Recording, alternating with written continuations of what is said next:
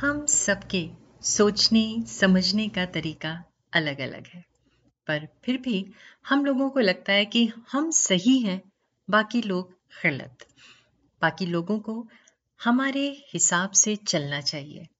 हम सब समाज को, देश को, विश्व को बदलना चाहते हैं।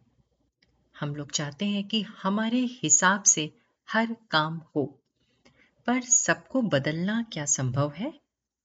सबको बदलने से पहले क्या स्वयं को नहीं बदलना होगा?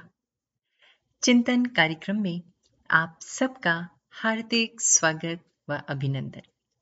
बूढ़े दादाजी को उदास बैठे हुए देखकर बच्चों ने उनसे पूछा, क्या हुआ दादाजी? आज आप इतने उदास बैठे क्या सोच रहे हैं? कुछ नहीं, बस यूँ ही अपनी ज़िंदगी के बारे में सोच रहा था। दादाजी बोले, जरा हमें भी तो बताइए अपनी ज़िंदगी के बारे में। दादाजी कुछ देर सोचते रहे और फिर बोले, जब मैं छोटा था, मेरे ऊपर कोई ज़िम्मेदारी नहीं थी। मेरी कल्पनाओं की भी कोई सीमा नहीं थी। मैं दुनिया बदलने के बारे में सोचा करता था। जब मैं थोड़ा और बड़ा हुआ तो मैंने सोचा कि दुनिया ना सही मैं अपने देशवासियों को तो बदल ही सकता हूँ। पर जब कुछ और समय बीता तो मैंने सोचा, चलो, मैं बस अपने परिवार और करीबी लोगों को बदलता हूँ। पर अफसोस, मैं वो भी नहीं कर सका। अब मैं बूढ़ा हो गया हूँ तो मुझे एहसास होता है कि अगर मैंने सबको स्वीकार कर लिया होता तो मुझे देखकर शायद मेरा परिवार भी बदल जाता।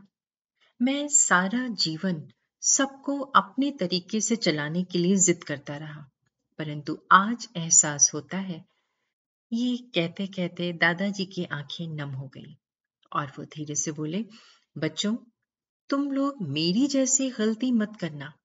कुछ और बदलने से पहले खुद को बदलना, बाकी सब अपने आप बदलता चला जाएगा। बिल्कुल सही बात कही दादाजी ने। सबको बदलने के पहले स्वयं को बदलना सबसे आवश्यक है। चिंतन ज़रूर करिएगा। आप सबका दिन शुभ एवं मंगलमय हो।